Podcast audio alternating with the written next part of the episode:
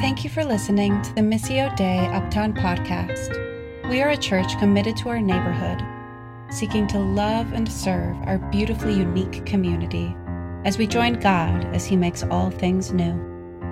To learn more about us, visit mduptown.com. How's everybody doing? Let's go. Yeah, Jesus. Man, I love Jesus. He's just amazing. And he keeps getting more amazinger as we go along. if that can be a certain thing, but yes, it is. Uh, and so I love, I so love everyone here, your team, um, Tiana, Geraldine, who's not here right now, um, Chris and Jim, Jimothy. You guys are just like a wonderful picture of what the kingdom looks like here in Uptown, and your presence, your consistency, your heart to be here. So give it up for yourselves one, one quick second. Being a church so well and being rooted in Him. Um, and I know you guys are in a summer of Psalms, which is very generous to give a preacher all of the Psalms to pick from. You know what I'm saying? It's not easy. But I kind of went to my decade that I always wish I was born in, which is the 70s. So Psalm 71 is a verse that I settled on. Um, and uh, the title of the message today is What's in Your Mouth? If anybody has ever had a toddler, you probably asked them that before, right? what is in your mouth? And they reply, mm, mm, mm, I don't. That is a question that God is asking me today. It's a question that God is asking us today. What is in your mouth? From the same place can proceed blessing and cursing. Which one are we deciding to partner with Him in? That the tongue is a mighty weapon and a mighty tool in the kingdom. How are we partnering with God to proclaim his goodness wherever we shall go. In Psalm 71, 15 through 18, it reads, My mouth shall tell of your righteousness and your salvation all the day, for I do not know their limits. I will go in the strength of the Lord God. I will make mention of your righteousness, of yours only. O God, you have taught me from my youth and to this day I declare your wondrous works. Now also, when I am old and gray headed, O God, do not forsake me until I declare your strength to this generation, your power to everyone who is to come. I forgot that line in there, so I didn't just make it up. Your power to everyone who is to come. How determined are we to tell of God's righteousness? We have options that exist in this world, and we can either tell the news or we can tell the good news. There is a difference, right? There is something where we can say, which is always happening in Chicago. There was a shooting. This happened. That happened. Are we as frequently engaged with the good news the same way? Whether we're sharing the word or sharing a scripture or sharing something God has done in our lives, how determined are we to promote which kingdom? Because the kingdom of darkness is doing what it always does stealing, killing, and destroying. But Jesus has come that we may have life and life more abundantly. Or as I like to say, life more buttery. All right? Bread is amazing. Jesus is the bread of life. Bread is wonderful. You put some butter on that bread, woo wee, you cooking now. All right? Messiah means Mashiach to smear or to spread. I could go on and on. Anyway, butter is amazing. It's abundant. But we have a tendency in this world we live in to promote the enemy's kingdom more than we promote God's kingdom. We tell about all the bad things that he's been doing. We make them seem like they're ours, and God is like, What is in your mouth? What are you sharing? What are you spreading throughout the world? We have a tendency to really love bad news. We really love the things that are destitute and dark. And God is in, inviting us to make this determination. That there are people in my life, God, that don't even know my story of how I came to faith. Maybe there are people in my life that don't even know I have a faith. And sometimes we can treat Jesus as if he is a, another option we have. Maybe we share, maybe we don't. But more than anything, I want us to leave today understanding the power of the words that God has put inside of us, the power of our testimony, our story that we have that may pull someone from the brink of destruction with a simple word. It's very simple. I went with my family to Foster Beach yesterday. My kids, my youngest is five now, my oldest is 15. And I felt so thankful that I didn't have a toddler anymore. Because the sand is just like, ah, ah. And sometimes you don't realize that until you change the diaper and you're like, oh, you ate a little bit of sand. or a lot of sand. that we are holding on to the powerful words. Why is it that so many of us remember the negative things more than the positive things? I bet you if we took a poll, you would remember the negative things that your teacher has said to you in your past more than the positive things somebody said to you last week. you would go they told me i wasn't ever going to be anything they i mean they told me that I, my dreams were too high you know what you have you know what kind of school you have to go to to be an astronaut you know those words that we can share flippantly are so so powerful and sometimes we don't even realize and take deliberation with the things that we're saying and the things that we're sharing. It's beauty, the beauty of hearing words from the Lord and sharing them with people.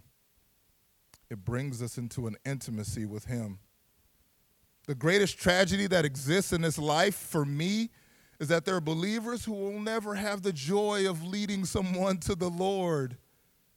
And it is so much easier than it may seem by sharing what God has done for you. There's a verse in Revelation that says, the testimony is the spirit of prophecy. That when you testify and you speak out of your mouth what God has already done, it begs it to happen again. Which is why one of the first things the enemy steals from us is our testimony, or our gratefulness, or our praise reminding God who He is and saying, Let's do it again. One day in Humboldt Park, I was walking down the street and I passed a guy. Sometimes I feel leading of the Spirit, and all I said was, Hey, how's your day going? You ever say that to somebody and then they just launch into this tirade? You're like, dang, I wasn't expecting all that.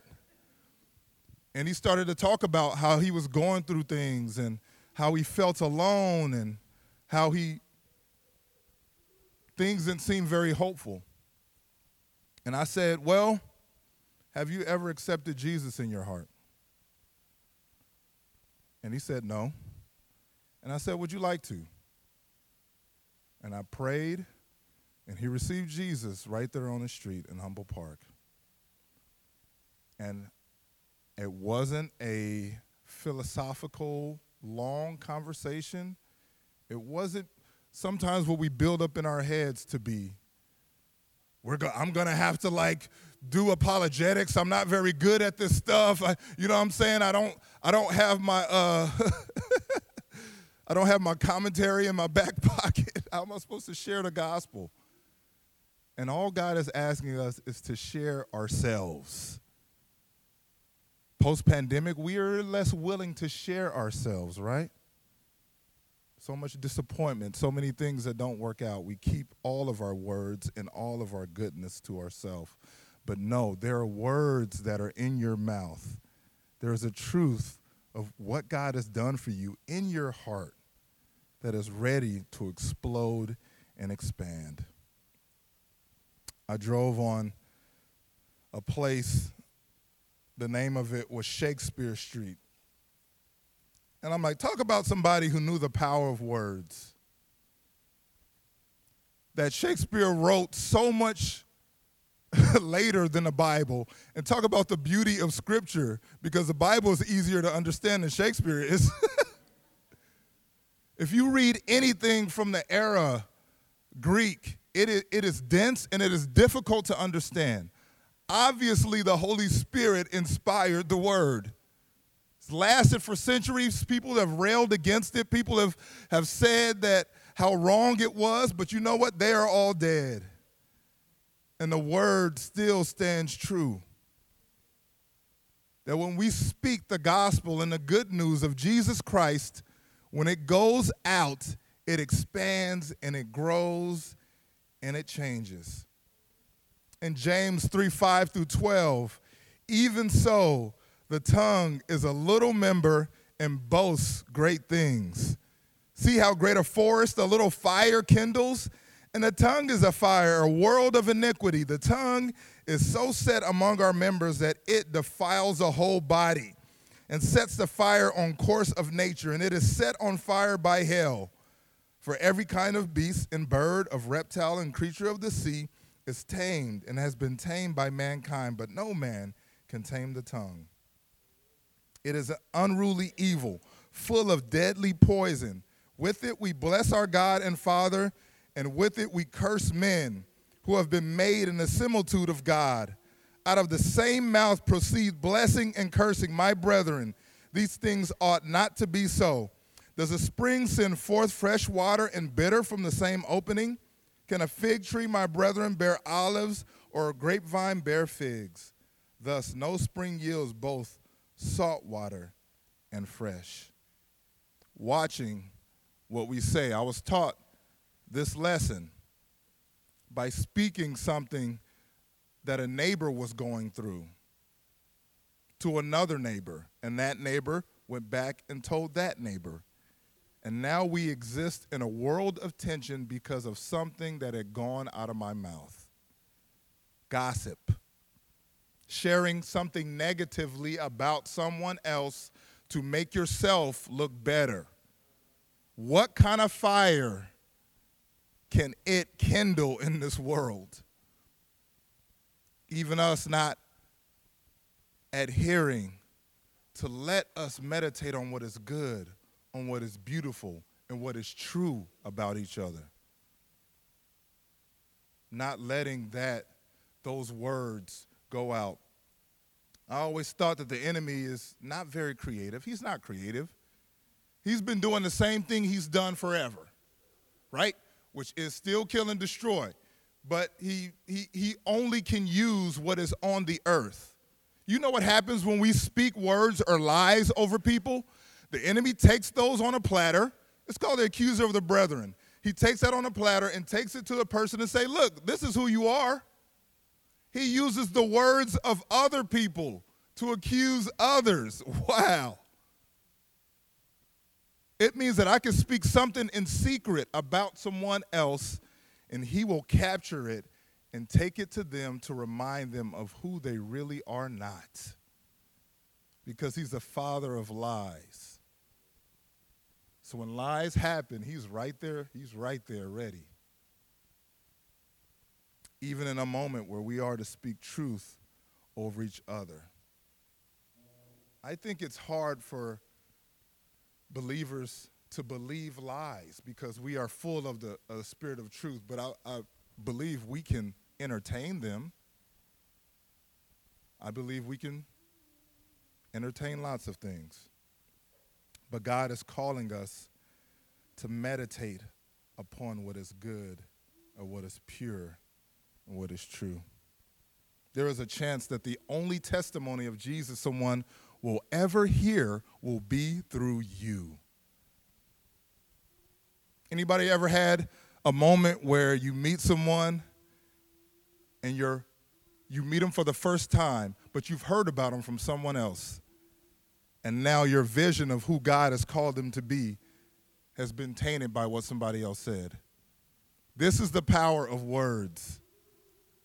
They create a lens for us, not able to see the goodness and the glory and the gold in each other. Now, I, am sure I've never panned for gold, but I'm sure you got to go through a lot of dirt to get to it, right? you're like, ugh, ugh, man. you in that stream and you're like digging and you're like, man, I, this is difficult. But I promise you, in every single person that God has created upon this earth, there is gold. There is goodness. There is love.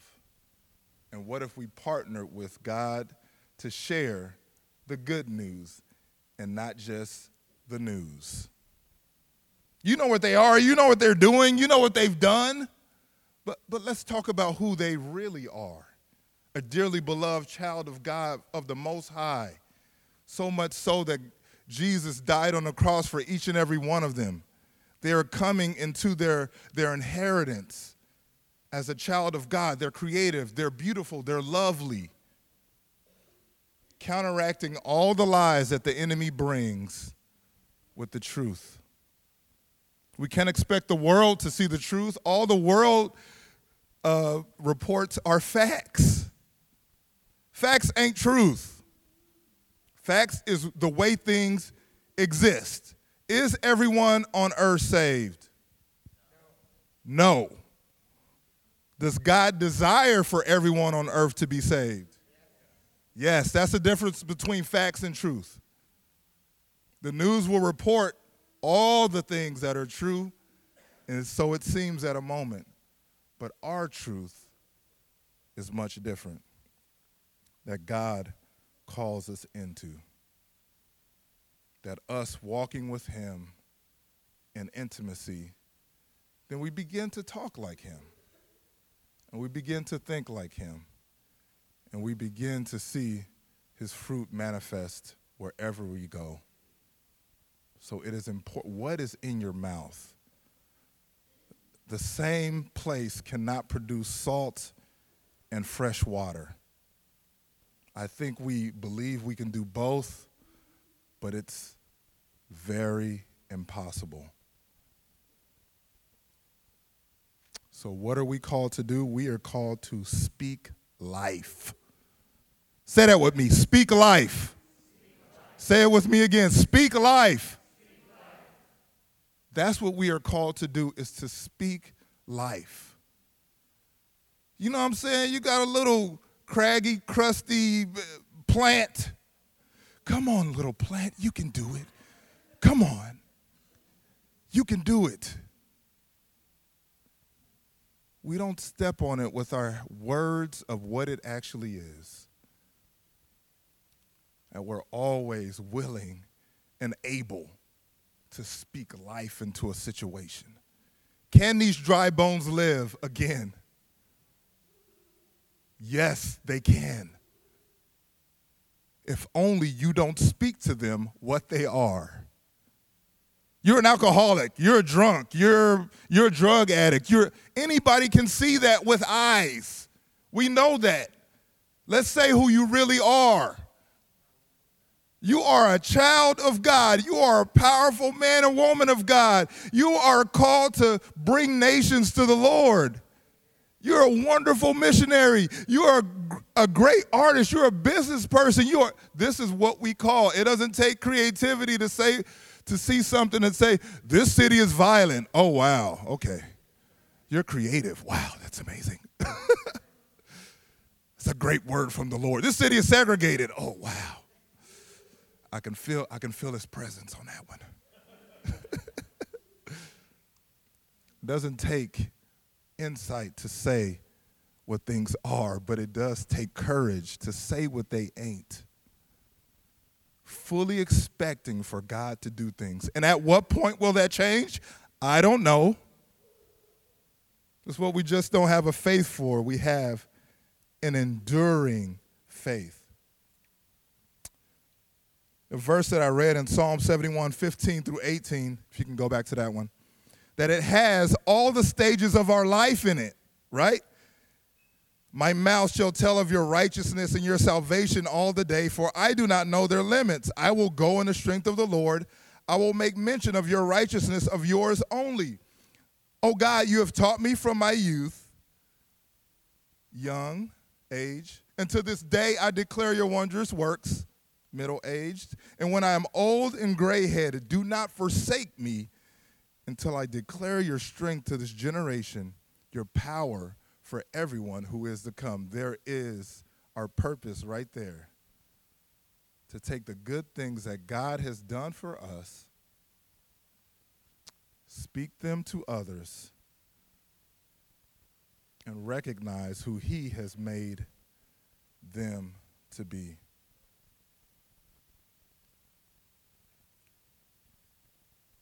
His wondrous, amazing works. Declare your strength to the next generation.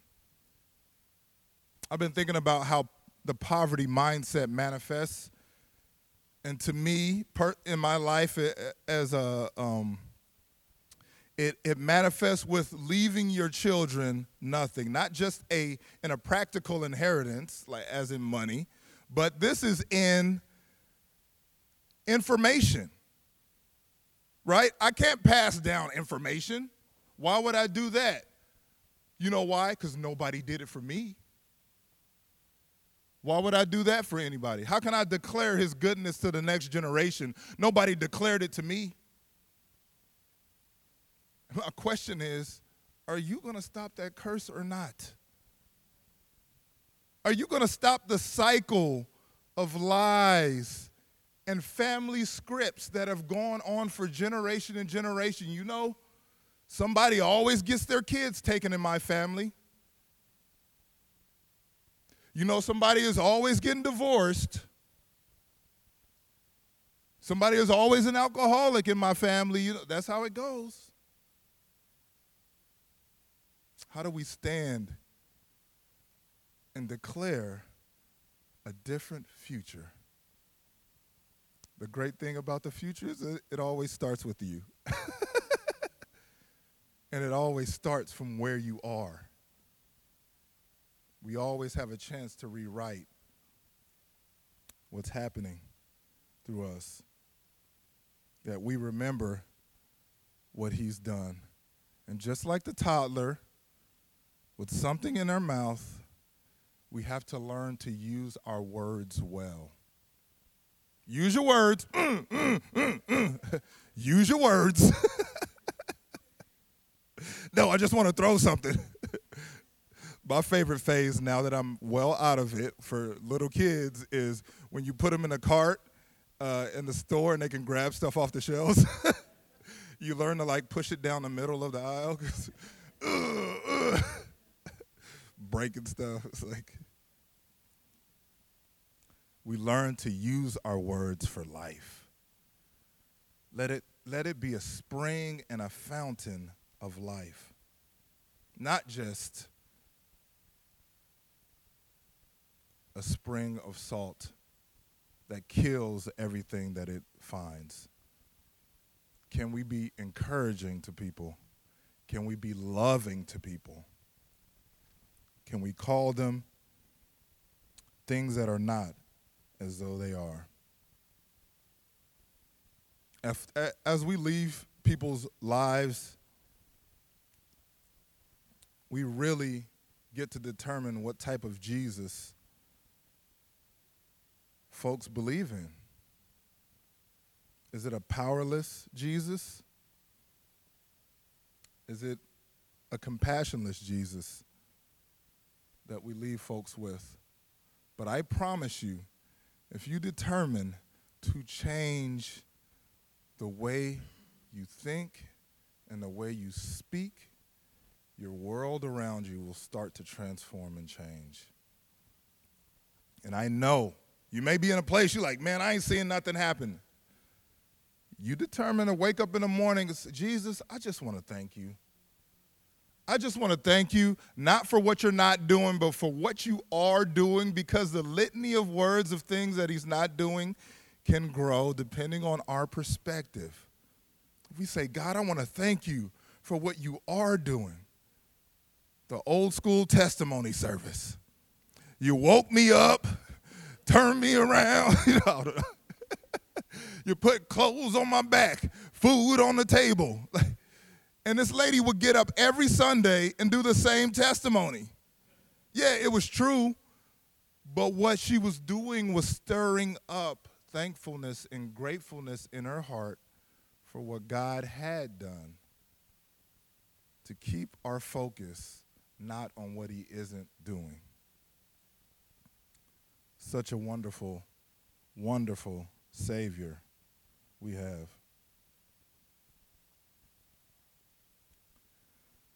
This last passage I'm just going to share um, is in 2 Kings 8 and is an example of declaring the things that God had done. Elisha was a mentee of Elijah who asked boldly for a double anointing. And in true God precision, Elisha did almost exactly twice as many miracles as Elijah did. And there's a woman who makes a, a, place for him to rest, and he prays for her, and she has a son. The son dies. He prays for the son. It comes back from the dead. Elisha tells her, There's going to be a famine. You should leave with your family and go. And seven years later, she returns looking for a land.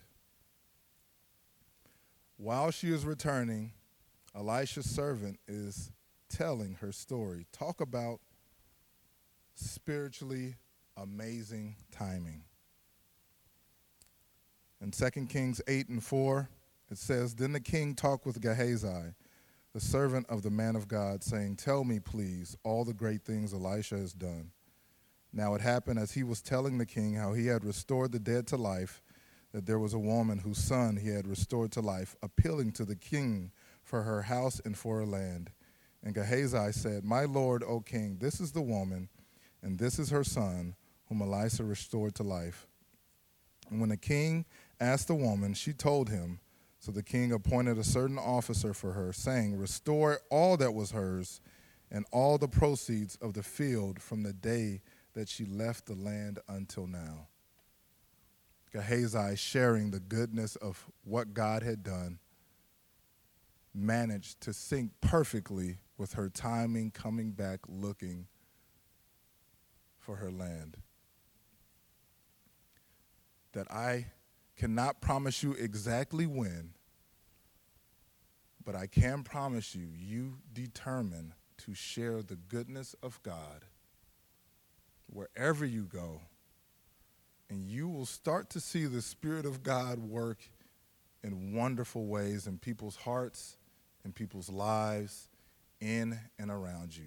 I hate when I go to church and I listen to a message and it's like, there's still something else you got to do. You're like, oh man, I didn't done everything. I've done every like a kid. I've looked everywhere. No, you ain't looked everywhere. It's right here. I don't want any more, nothing else on my plate. I got everything on my plate I need. But what it's saying is there is something in your mouth that you already have. That in our silence and timidity and the lies that have told us that we are not called to impact, you already know who I'm talking about that you need to share your story with. You already know. Most of the time, God speaks things to us 50 million times, and then maybe we get to it when other things don't arise. Imagine if we prioritized it. You walk with a beautiful adventure with God. A lot of things of who we're called to be are decided before we were born. This is a picture of my grandfather. His name is Luke Muse. And Luke Muse was just a simple, humble guy who wore overalls during the week and then he wore a suit on Sunday and went to his little country churches around Guthrie, Oklahoma, Langston, Oklahoma, and Cushing, Oklahoma. If you know anything about those places, they're a country. so country where you had to, kids, we had to run through a field of bugs to get to the church. He was a, a pastor and a minister for years.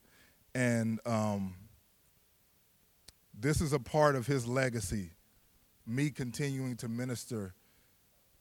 And he declared the goodness of God so much so that at his funeral, the greatest thing that could be said about a human was said about him. He told it like it is, and he loved Jesus. That's what he did.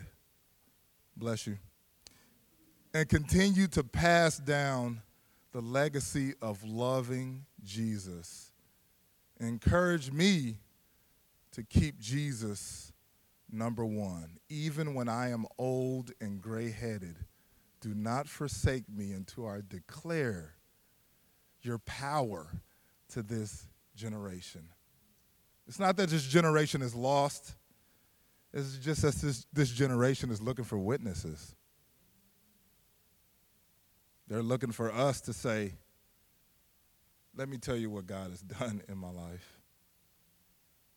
Let me tell you where He's brought me from. The enemy will do wherever he can, pandemic included, to keep the people of God from sharing not just the news, but the good news.